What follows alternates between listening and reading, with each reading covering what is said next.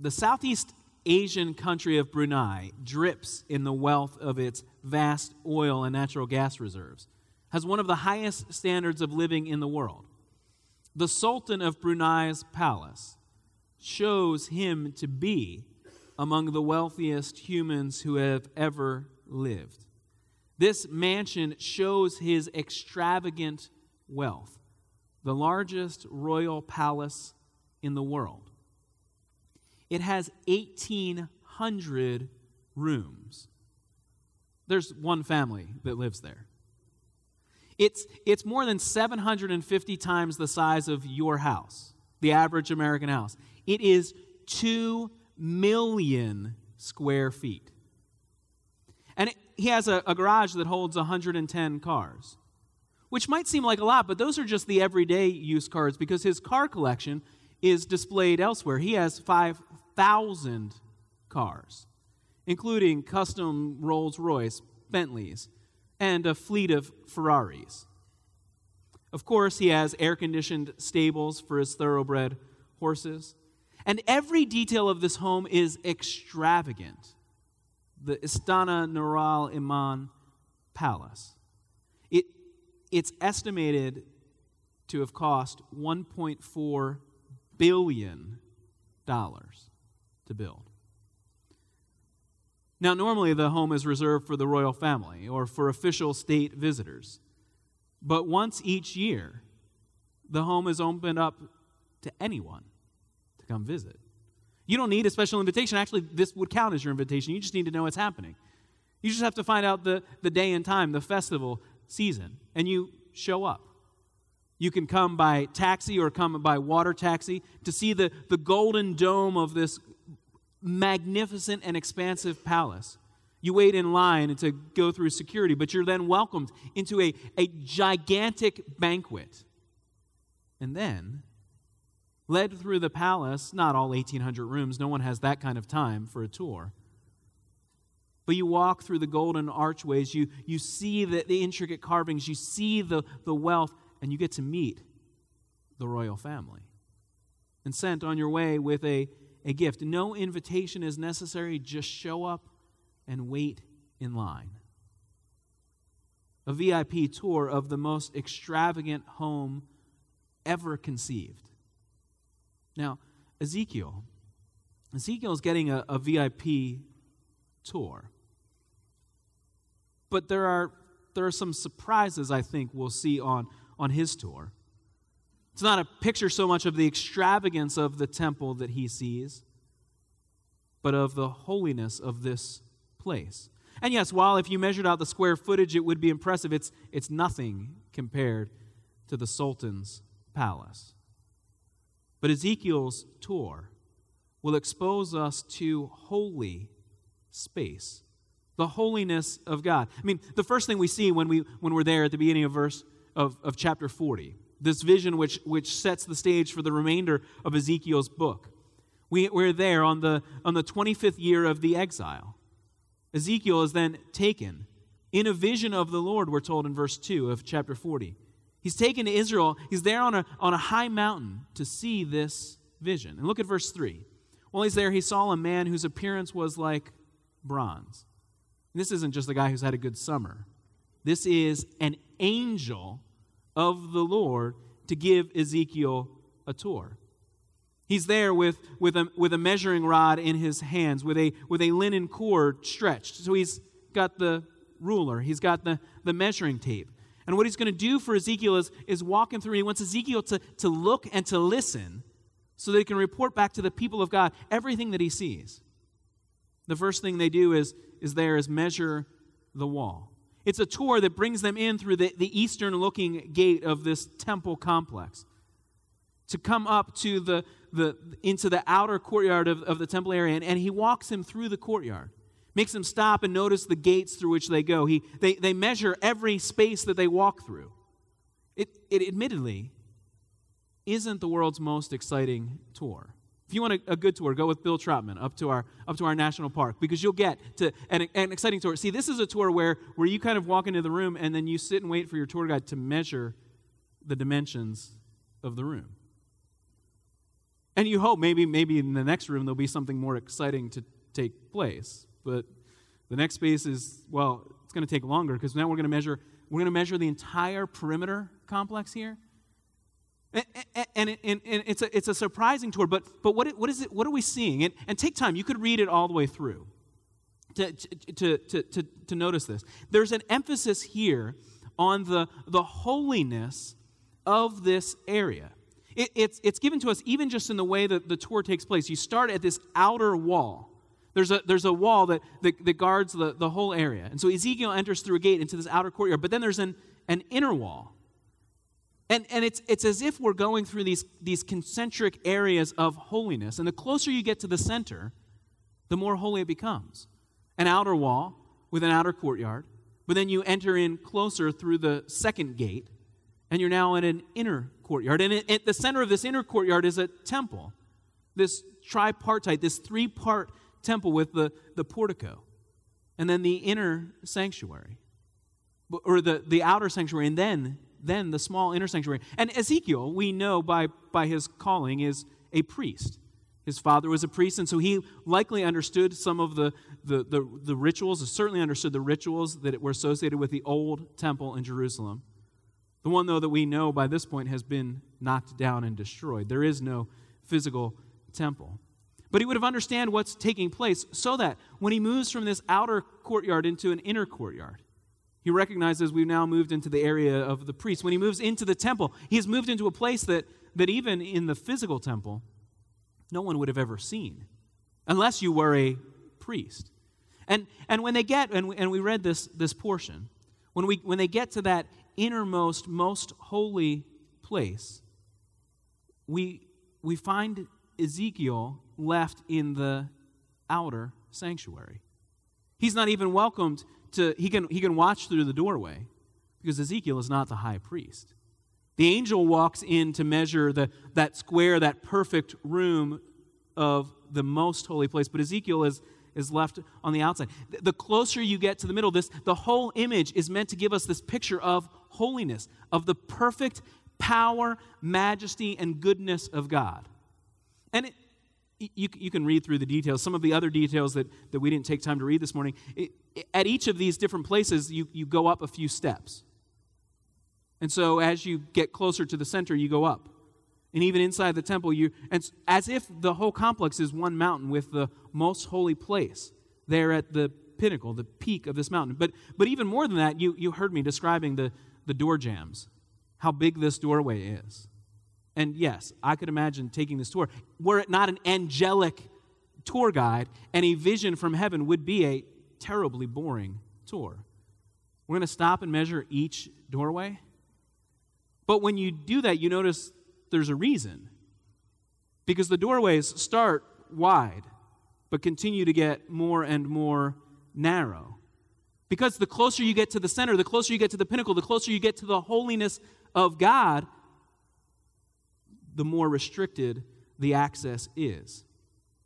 And even the descriptions that, that Ezekiel gives of the, the gateways, the complex that they walk through. It's not just sort of a, an archway, it's an archway with chambers built into it. And we're told that what are those chambers for? That is where the priests are, but not merely for the purpose of, of doing the ritual work inside the temple. No, that's where the priests keep their swords. Those gates are to keep people out. I mean, that's why you put a lock on your house, it's to keep people out. These are the locked doors of God's holy space. The priests are there to serve, to protect the holiness of God. And the description here of these, of even just these walls, these outer walls, and then this inner wall, this restricted access, it, it, can, it, can, it can make us feel uncomfortable. Because, well, then who gets to go all the way in? Who has access? Say, I'm not from a priestly family. My father isn't a priest. And for a kid whose ancestors come from Eastern Europe, I actually, do you know where I would get to go? I'd be left on the outside looking in. I, I, could, I could glance into that first gate chamber and realize, oh, they've got swords pointed at me. I'm on the outside looking in. And, and, and all throughout the Bible, not just in this kind of picture, but all throughout the Bible, there's, there's a clear demarcation between those that have access to God and those that don't. And that feels restrictive. It's, I'm excluding, I mean, you, you hear me doing it as a preacher. I'm excluding some people from direct access to God. And that's, you know, that's not really very nice. I mean, if God wanted to make this a welcoming place, He should just let anybody come and go wherever they want, wherever they please. Wouldn't that be more welcoming? But, but would it? Would it be more welcoming to let someone come to their own death and destruction? To walk directly into the holiness of God as someone who is a sinner? To, to, to bring a, a moral affront against the God of the universe? See, that's actually not welcoming at all. I, the warning that we give as Christians of this is who can come, but, but, but I want you to keep listening. Keep listening because in this vision is the welcome, the plan of how do we get? How does a kid who stands on the outside looking in find his way all the way to the center, to the very heart of God, to his presence among his people? See, see in the end, Christianity becomes wildly welcoming and includes all who will listen. There is access here. Because what is Ezekiel's vision doing for us? Look, look at the very last verse that I read Ezekiel chapter 42, verse 20. This was the, the last of the verses that we read in, in these three chapters. Even as, even as we measure the outer wall and we find this, again, this perfect square of a, of a temple complex, what, is happening? We, chapter 42, verse 20 so the angel measured the area on all four sides. It had a wall around it 500 cubits long and 500 cubits wide to separate the holy from the common. See, this whole vision is showing us the holiness of God, the goodness, the moral perfection, the power of God separate from that which is ordinary, common, or worse, that which is sinful. But, but it's not even so much what's included on the tour that's, that's engaging. If, if you take the time, and you're just going to have to trust me on this, because if I had taken the time to read all three chapters or to read all nine chapters to get us all the way to the end of the book, it would have taken most of the time, and we would have just said amen and sent you on your way. So you're going to have to trust me on this, but you can go back and check. There, there are certain things that are missing here that we might expect to find. First of all, there's very little description of the stuff that's in there. There's, there's very little description of, and, and here's the table. You, you heard me read about one of those, but only one. There's very little description of, of this is what this instrument is, is meant to be used for. This is why we have these things placed here. That, no, it's, it's again, you just walk into a space and the angel starts measuring its dimensions.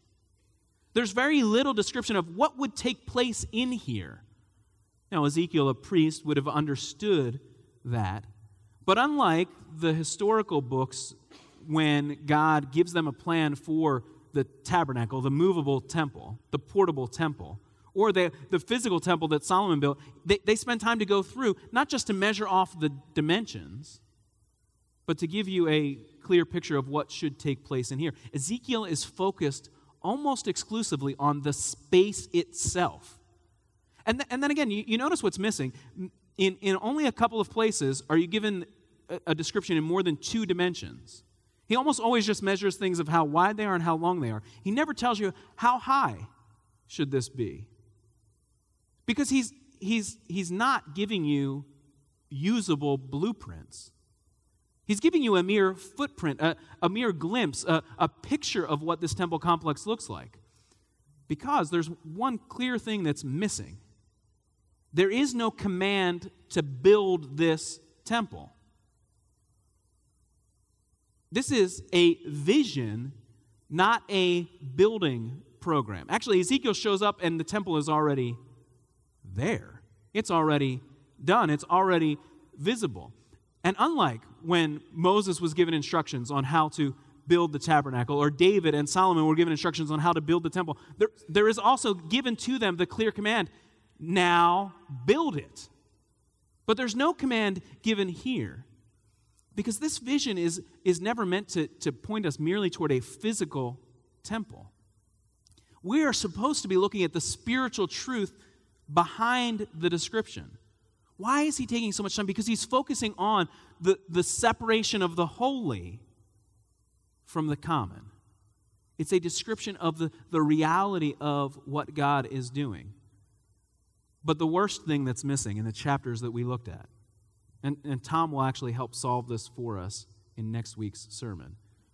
The worst thing that's missing God is not here. Ezekiel walks all the way into the temple. He can look into the very inner heart, the most holy place, but God is not there. Because Ezekiel had, had actually seen the vision that God give, gave him uh, of back earlier in the book of Ezekiel, God leaving the physical temple in Jerusalem. And now that temple has been knocked down. And so the horror here is there's nobody home. You're merely walking with an angel through empty spaces meant to point you to the holiness of God, but, but where is God? See, this temple is, is meant to create in us, this vision of this spiritual temple is meant to create in us a, a longing for the presence of God, a, a, a recognition that God is absolutely holy and perfect, and you and I are not. And so we are separated from the holy. See, this, this is not meant to be a building plan or a description of what the physical temple will look like when it's rebuilt. Because actually, when the exiles are given permission to leave Babylon and they, they begin to rebuild the temple, it, it looks nothing like this. It does, the, the physical rebuilding of the temple doesn't, doesn't fulfill Ezekiel's vision. And it, and it wasn't meant to. But but we're meant to look at the spiritual truth behind this. See, there are times in the Bible when, when we should look at the physical descriptions and look for a physical explanation. I, I was a, a Bible student in college, that was my major. And so, one of the things I, I had the privilege to do was spend a semester studying in Israel. And one of my classes was called The Physical Geography of Israel. It was a required class. I, I loved it, but it was tedious because our homework every night was to take a, a blank map and to work through a different portion of Scripture with some instructions given in the guide. And we had to, to find the, the name of the city and we had to place it down. We had to find the name of the next city and find the grid pattern and put it in. Then we had to trace the boundary lines between all of them. We had to go, go through every, because, and, and then the, the great part of the class, that was the tedious part of the class. The great part of the class is then you got to walk into that valley and you got to realize the armies were camped there and there. The great battle took place here. The, the pictures of, of what, you, what we had studied were, were real flesh and blood, geographic kinds of events. And, so to interpret the Bible literally means you take every word of it seriously. We do. But to interpret it literally means you take the literary context and understand that. It doesn't mean that, that we, we're expecting a physical temple. Here, we're interpreting it not for the physical description, but for its spiritual reality. See, we expect Ezekiel's vision to be fulfilled not with a rebuilding of, of stone upon stone temple. That, that never takes place. Not to fulfill this vision. Ezekiel's vision could never be fulfilled by a physical temple. What is Ezekiel doing? He's, he's standing in, in history and looking forward to the coming work of God. And he sees it as this picture of God's holiness among his people, a, a, the dwelling of, of God with his people, the, the picture of a city to give us a spiritual reality. And, and it's actually a vision that's, that's recaptured later in the Bible. Actually, at the very end of the Bible, you can turn with me there to Revelation chapter 21. So flip all the way to the back of your Bible. If you've got an index or maps or anything like that, Revelation is, is the very last book of the Bible. And to chapter 21, we have a, a, a parallel passage. A passage which builds upon this vision of Ezekiel, pointing us toward a spiritual Jerusalem. And, and as, as I read, notice the, the parallels. You have a prophet of God, in this instance, John the Apostle, taken to the high mountain and shown Jerusalem. Jerusalem, a square, perfect square. And, and, and so listen as I read. We're in, we're in Revelation chapter 21. I'll, I'll begin at verse 1. Then, then I saw a new heaven and a new earth, for the first heaven and the first earth had passed away. There was no longer any sea. I saw the holy city, the new Jerusalem, coming down out of heaven from God, prepared as a bride, beautifully dressed for her husband. And I heard a loud voice from the throne saying, Now the dwelling of God is with men, and he will live with them. They will be his people, and God himself will be with them and be their God. And then jump with me now to, to verse 10, where we find an angel with the prophet, with the apostle John. Verse 10 of Revelation 21. And the angel carried me away in the Spirit to a mountain great and high and showed me the holy city, Jerusalem. Coming down out of heaven from God, it shone with the glory of God, and its brilliance was like that of a very precious jewel, like a jasper, clear as crystal. It had a great high wall with 12 gates and with 12 angels at the gates. On the gates were written the names of the 12 tribes of Israel. There were three gates on the east, three on the north, three on the south, and three on the west. The wall of the city had 12 foundations, and on them were the names of the 12 apostles of the Lamb. The angel who talked with me had a measuring rod of gold to measure the city, its gates, and its walls. The city was laid out like a square, as long as it was wide. He measured the city with the rod and found it to be 12,000 stadia in length, as wide and high as it is long. Do you hear the parallels? The vision of Ezekiel the prophet looking down at the city, this square, now in John's vision, made into this perfect cube, the, the, the temple or the, the, the city of God coming down. But we could ask the same question of, of John's vision. But, but what's missing that we would expect to see here? What's missing?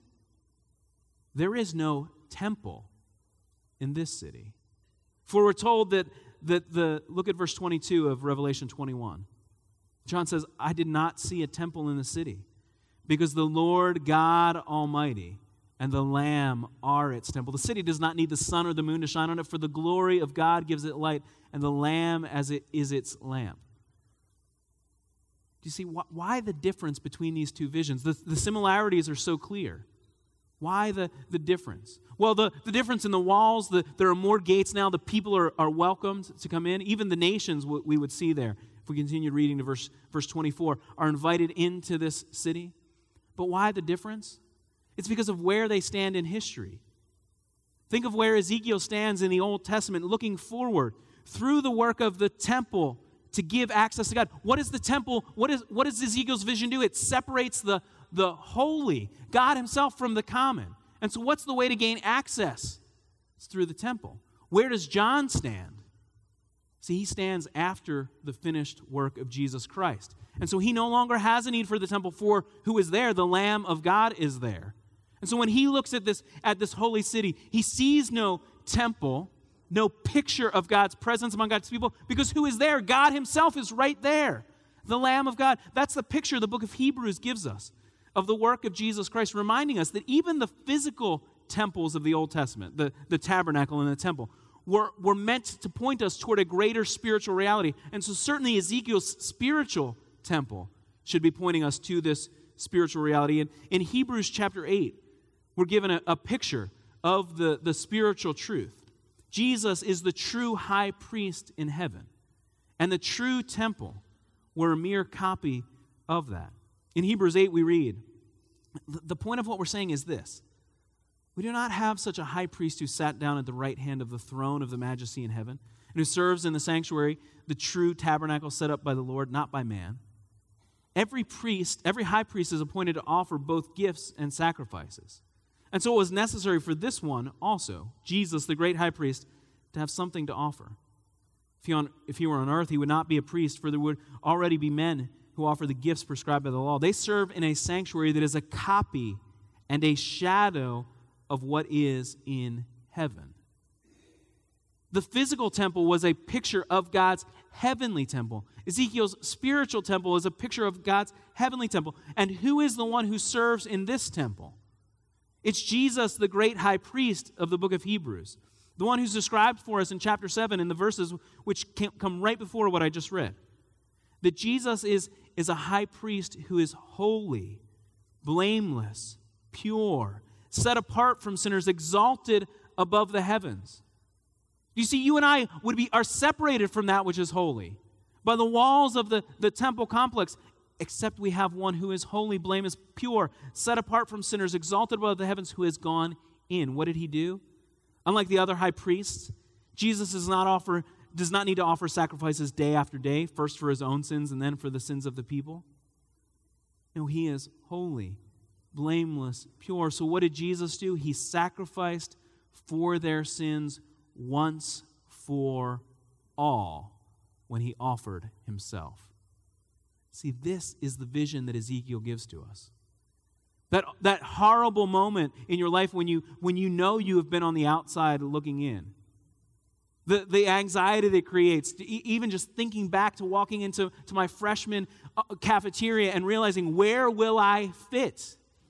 For some of you, that's a daily reality the horrors of, of lack of connection with family or friends, the, the feeling like you're on the outside, j- interview after interview, not finding a place to connect, and, and you feel the anxiety, but, but, but multiply that now by the horror and the shame then of your sin and your, your being disconnected from God. See, what hope is there for us? We who are excluded, we who are kept on the outside, our only hope our only hope is to gain access through Jesus, the perfect Son of God. So, have you put your trust in Him? That's the question that's before you. Have you acknowledged Jesus to be the only sacrifice, the only one who can give you access to God? So the invitation isn't merely to come and walk around the temple, walk around the, the palace for one day. Your invitation is to be welcomed into the royal family through the King himself who gave himself for you. This is the hope the gospel offers us. And for those of us that have, that have found our peace and forgiveness, our welcome in the gospel, that it means we take seriously the separation that our sin causes. We take seriously the sin that, that lingers in our lives. We long for that day Ezekiel is pointing toward. the day when God's temple is realized among us when we are made holy and perfect, when we are welcomed through Jesus Christ. So, are you serious about the holiness of God? Are you comfortable standing on the outside and just watching, listening to the measurements, sort of brushing this aside? We're not looking merely for a tour of this temple, we're looking for access to God Himself. And it comes only through Jesus Christ. Jesus is the one who welcomes us into God's presence through his death on the cross, his resurrection from the dead. That is your only hope.